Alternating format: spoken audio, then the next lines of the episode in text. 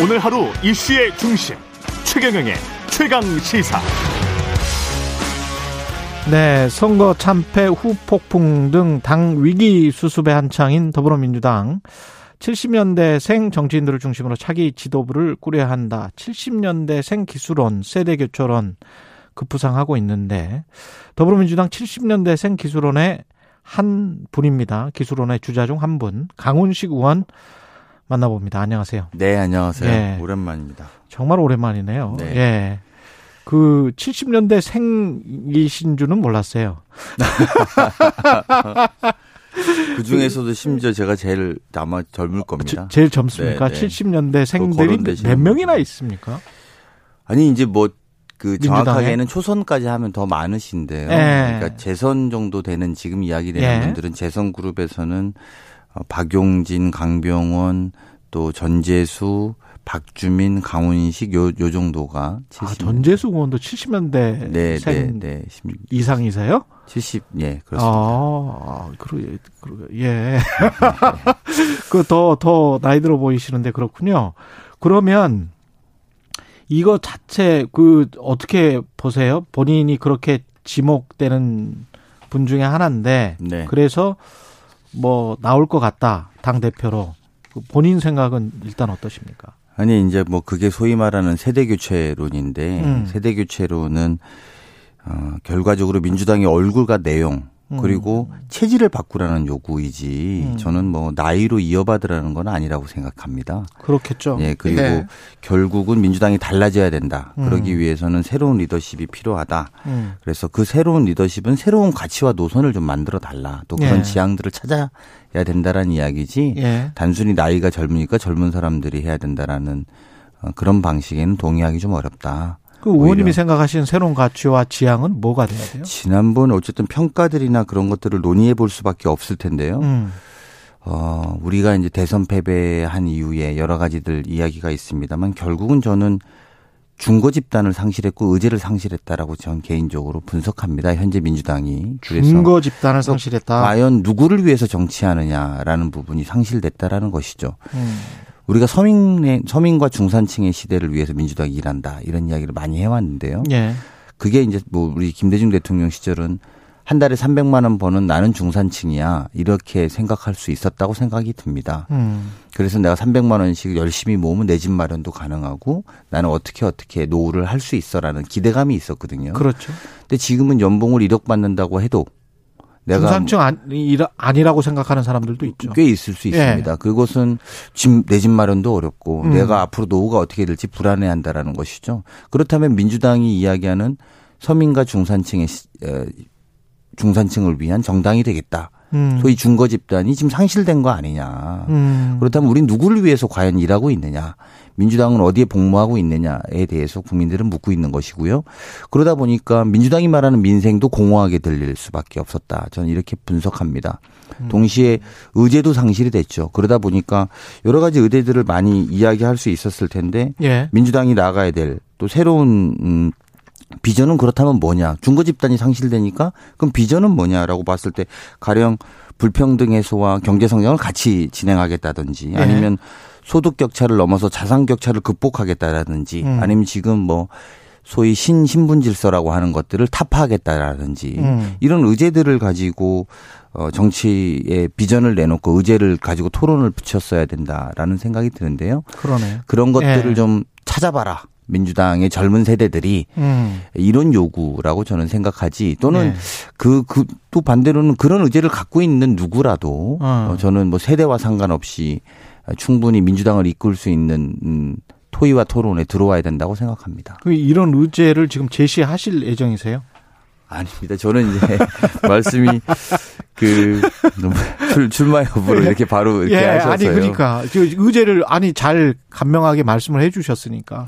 아니 이제 예. 민주당이 필요하다는 요구, 민주당의 변화가 필요하다는 요구에 대해서 무겁게 듣고 있고요. 예. 그리고 뭐 저 자신에게 요구하는 것에 대해서도 깊이 고민하고 있다라는 것은 사실입니다. 음. 근데 이제 저로서도 어 많이 고민이 되는 것은 이게 모든 걸 걸고 저 입장에서는 또 도전해야 되는 일이고 예. 그리고 그런 부분이 얼마만큼 제가 스스로가 답할 수 있느냐에 대해 예. 준비 정도에 대해서 되묻고 있고 또 깊이 저 스스로 어, 고민하고 있다 이렇게 말씀드리겠습니다. 그 가치나 방향 뭐 그거는 정치인이 당연히 이제 생각을 하실 거고 근데 외부에서는 분명히 이제 나온다라고 하면 또 이제 어떤 이야기가 있을 거란 말이죠. 뭐 강훈식은 무슨 갠데 또 누구를 대표해서 나오는 거 아니냐. 음. 뭐 이런 어 어떤 공격 그다음에 뭐 인위적인 난임 그리고 이제 갈등 조장 뭐 이런 측면도 있을 것이고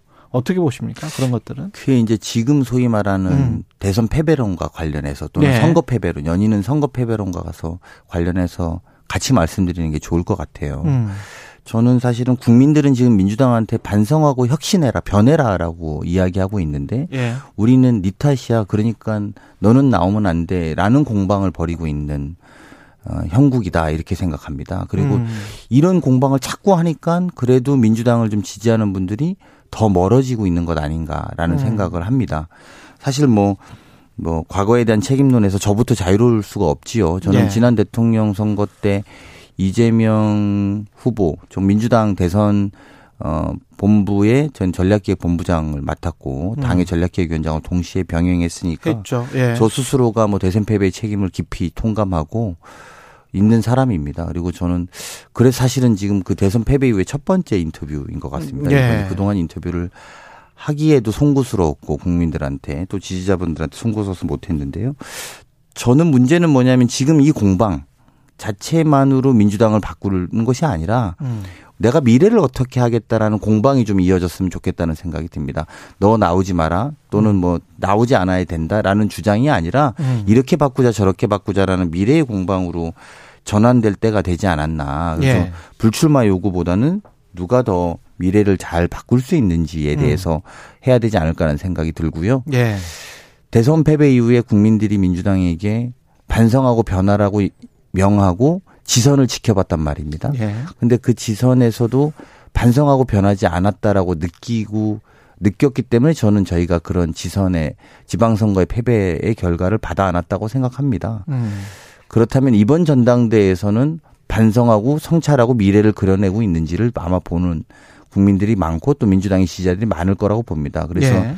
이번 전당대회 때 달라진 민주당 또 변화한 민주당을 보여주는 것이 음. 저는 그 많은 출마의 의지가 있는 분들이 해야 될 역할이다 이렇게 생각합니다. 근데 지금 뭐 서로 나오지 마라 아니면 다 나오지 마라 이렇게 이야기를 할 때 외부 시선에 아까 흐흐흐 님도 그런 말씀을 하셨는데 민주당을 이미 이제 기득권 적폐 세력의 일부라고 보는 그런 이제 청취자들도 있단 말이죠. 네. 그리고 그런 사람들이 많으니까 이제 정권이 바뀌었을 것이고. 그렇죠. 그렇죠. 그러면 그 이렇게 이제 서로 나오지 마라고 하면서 이제 삿대질 하는 게 본인들 밥그릇을 지키기 위한 그것도 일종의 어떤 기득권 적폐 같은 그런 행태를 보이는 거 아닌가 그런 생각도 들고요. 네, 그 부분도 저는 피하기는 좀 어렵다라고 예. 그런 공격도 피하기는 어려울 거라고 음. 봅니다.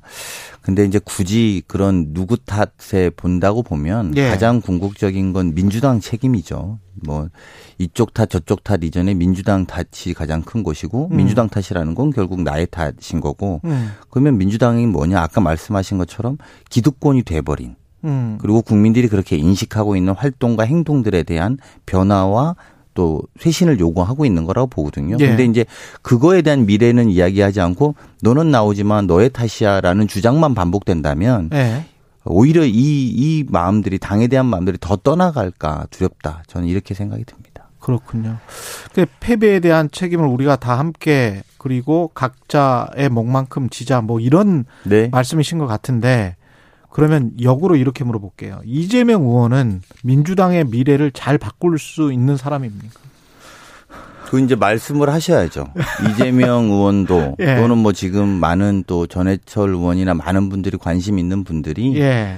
어, 내가 잘 바꿀 수 있어요라는 아. 말씀을 저희가 당원구가 국민들에게 음. 예, 이야기하고 그 경쟁이 되면 그리고 그 미래에 대한 경쟁이 되면 또 어떻게 혁신하겠다라는 경쟁이 된다면 예. 저는 국민들이 좀 더더 기대할 수 있는 전당대회가 될 거라고 생각합니다.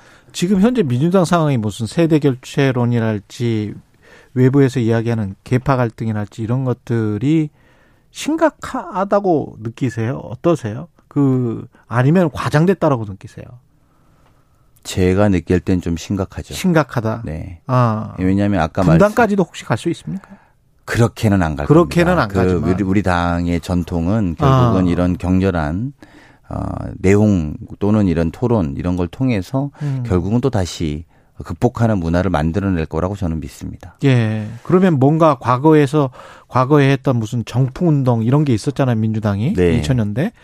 그런 것들이 지금 필요한 한 시기입니까? 지금 이 그러- 제가 말씀드리는 주장이 결국은 지금 그런 운동으로 가야 되는 것 아니냐. 예. 새로운 쇄신과 방향에 대한 미래를 이야기해야 되는 것이지 음. 정풍 운동도 결국은 니 탓이야 너 나오지 마를 하진 한 것은 아니거든요. 예. 새로운 변화를 만들어야 되고 새로운 당을 혁신해야 된다라는 주장이었으니까요. 저는 그런 것으로 넘어가야 된다라고 생각이 듭니다. 결국은 이제 전당대회에서 누구의 책임이 더 큰 것인지는 만약에 다 나온다면 네. 결정이 되겠죠. 당원들과 국민들에 의해서. 근데 그런 그 전당대회를 어떻게 치르느냐 그 룰 세팅과 관련해서도 지금 계속 어떻게 보면 이게 민주당 쇄신의 일환일 수도 있겠습니다만은 어떻게 보십니까? 어떻게 바꿔야 됩니까? 근데 룰은? 저는 솔직히 아까 말씀드린 것처럼 예. 저의 거치도 고민하고 있는 사람이어서 음, 제가 룰에 대해서 예. 이렇게 어떤 식으로 말하는 아, 것은 말하기가. 적절하지 않아 보이고요. 예. 오히려 그리고 실제로 출마의 뜻을 가진 분들 또는 그런 것을 고민하고 있다면 예. 그런 걸 제3자, 선수가 아니라 선수를 고민할 사람들이 아니라 음. 당의 중지를 모으는 여러분들께 맡기는 것이 옳다고 생각합니다. 어떤 룰이든 오- 오케이다. 받아들일 건지에 대해서 네. 또 판단해야 될 것이고 또 그런 마음 자세로 임하는 것이 옳다고 저는 생각합니다.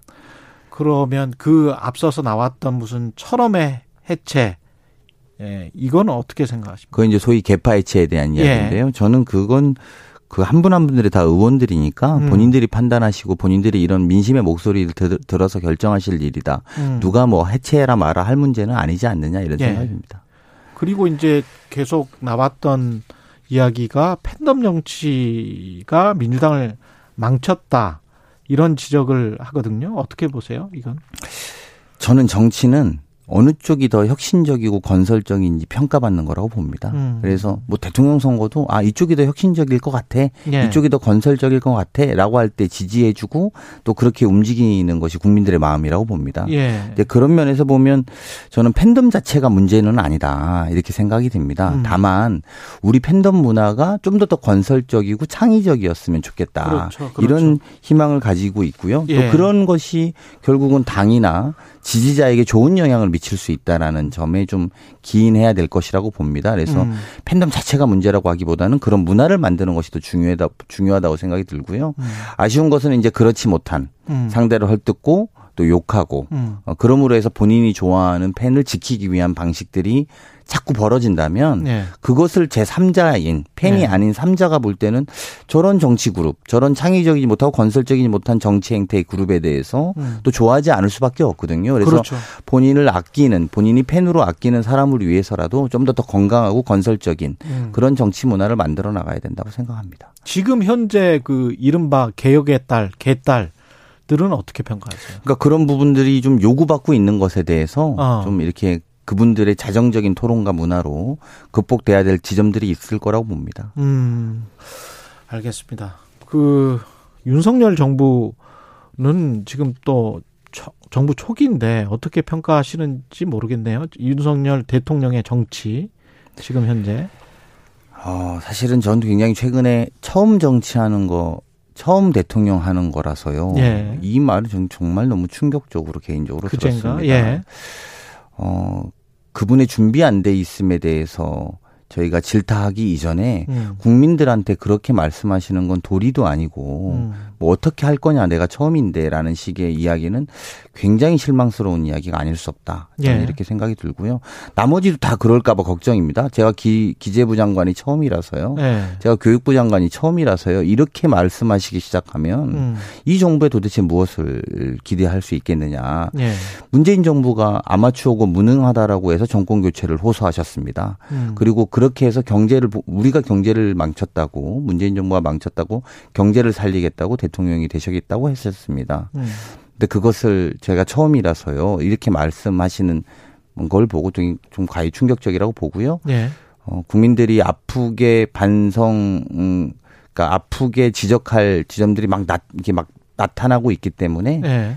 저는 경제 문제라든지 어. 지금 물가 상승이라든지 되게 심각한 상황에 잘 극복할 수 있도록 음. 야당으로서 혹독한 노력을 해줘야 된다 생각합니다. 야당으로 속독한 노력을 해줘야 된다. 근데 이제 그 산업부 블랙리스트랄지 그 다음에 이제 월북 사건 같은 것들 어 다시 이제 나오고 있고요. 월북인지 표류인지 뭐 사고인지 이거는 아직 규정이 안 됐으니까 아 월북 사건이라고 말하기는 힘들죠. 하여간 그리고 성남시청 압수수색 뭐 어떤 거는 뭐 그냥 당연히 나와야 될 수준의 일인 것 같고 어떤 것들은 왜 이 시점에 나와야 되는지 잘 모르겠는 것도 있는 것 같고 어떻게 보십니까 이 쭉쭉쭉 나오고 있는 것들에 관해서 제가 말씀 안 드리려고 그랬는데 자꾸 예. 질문을 하셔가지고 예. 어, 배궁규 예. 어, 전 장관을 어, 어쨌든 이제 그 기소해서 음. 구속 수사하려고 했다가 이제 기각이 됐죠. 예. 그리고 백현동을 압수수색을 했는데 4년간 성남시청을 20차례 했다는 겁니다. 예. 지난 검찰에서. 예. 사실 우리가 다시 당내의 문제를 좀 이야기하면 음. 지금 내 탓 공방할 때가 아닌 여러 가지 이유 중에 하나도 이런 부분입니다. 음. 사실은 문재인 정부에 대한 수사와 이재명 후보에 대한 수사가 동시에 이루어지고 있는 상황에서 음. 우리 당이 조금 더 미래로 나아가고 서로 이렇게 어, 외부에서 소위 불, 어, 과도한 수사라 이런 것들이라고 판단되는 것들이 이루어지고 있으니만큼 음. 또 당을 잘 바꾸는 문화 그리고 당을 함께 할 수 있는 문화를 만들어 나가야 될 때지 오히려 이런 어 이런 것에 좀 오히려 더 내부는 분열되고 외부에서도 공격받는 모양이 민주당을 지지하시는 분들에게는 많이 힘든 시간이 될 수밖에 없어서 그게 음. 더 걱정입니다. 근데 이거를 이제 보복 수사나 어떤 문재인 정부 흠집 내기, 지난 정부 흠집 내기 이렇게 이제 민주당이 규정을 한다면 권성동 원내대표 같은 경우는 그럼 이제 문재인 정부도 그때 뭐 보복 수사, 적폐 수사 했었던 것 아니냐. 뭐 이렇게 이제 이야기를 한다. 다른 이야기를 같은 수에 놓고 보는 건데요. 예. 제가 뭐 김건희 씨 주가 조작이 무혐의 난 거는 왜 대답을 안 합니까라고 같이 이야기하는 거랑 같은 식이 될 수밖에 없다고 음. 봅니다. 음. 그 중대범죄는 중대범죄라고 이야기를 이렇게 하시던데요. 예. 사실은 뭐 저희 국민들은 다수는 김건희 씨는 왜 무혐의 됐는지 아직 잘 납득 못하는 분들이 굉장히 한동훈 장관이 중대범죄 수사하는 것이다 이렇게 이야기. 네, 주가 조작 굉장히 중대범죄거든요. 아. 그래서 이제 그런 것들에 대해서 국민들이 오히려 다 보고 계시지 않을까 이렇게 음. 생각이 듭니다. 근데 한편으로는 저는 외부자 입장에서는 그런 생각이 들어요. 서로 지금 대선 때까지는 그렇다고 치더라도 지금 와서도 또 반대 정치 있잖아요. 그러니까 이쪽만 흠집 내면 잘 저쪽에서 실수하거나 저쪽만 흠집 내면 잘 되겠지. 민주당이 사실은 2년 동안 앞으로 이제 총선 남았는데 뭐 윤석열 정부가 실정을 하면 우리가 총선에서 잘 되겠지. 이렇게 또 생각하면 또 그건 큰 오산이란 말이에요. 그렇죠. 그런 흐름이 네. 없다고 생각하지 않습니다. 네. 경계해야 되는 흐름이고요. 음. 아까 말씀드린 것처럼 새로운 중거 집단 그리고 우리의 정, 중거 집단을 명확하게 하고 우리가 나아가야 될 노선과 가치를 명확하게 하고 음. 그런 지지층을 위해서 노력하고 신뢰를 회복하는 것이 저희한테 더 중요하다고 보고요. 예. 그러면서 그 신뢰가 쌓여서 역시 어, 기대하지 않았던 그러니까 기대하지 않았던 제그 말씀은 우리 지지층에서 볼 땐 윤석열 정부에 기대한 건 별로 없다고 보니까요. 예. 근데 그런 기대하지 않았던 것들을 극복하는 것은 민주당이 대안이다 이렇게 생각되게 음. 만들어야 된다고 봅니다. 당권 도전 고민은 언제 끝납니까? 그러면 여기에서 그냥 고민을 그냥 해소하시고 가면 속풀이방으로 네. 좋은데 더 무겁게 듣고 말씀 예. 듣고 예 더 고민해 보겠습니다. 예. 집단 지도 체제가 낫습니까? 아니면 당 대표가 강력한 리더십을 갖는 게 낫습니까? 마지막으로. 일장일단이 다 있는데요. 예. 제가 드릴 말씀은 아닌 것 같습니다. 알겠습니다. 예, 더불어민주당 강훈식 의원이었습니다. 고맙습니다. 네, 고맙습니다. 예.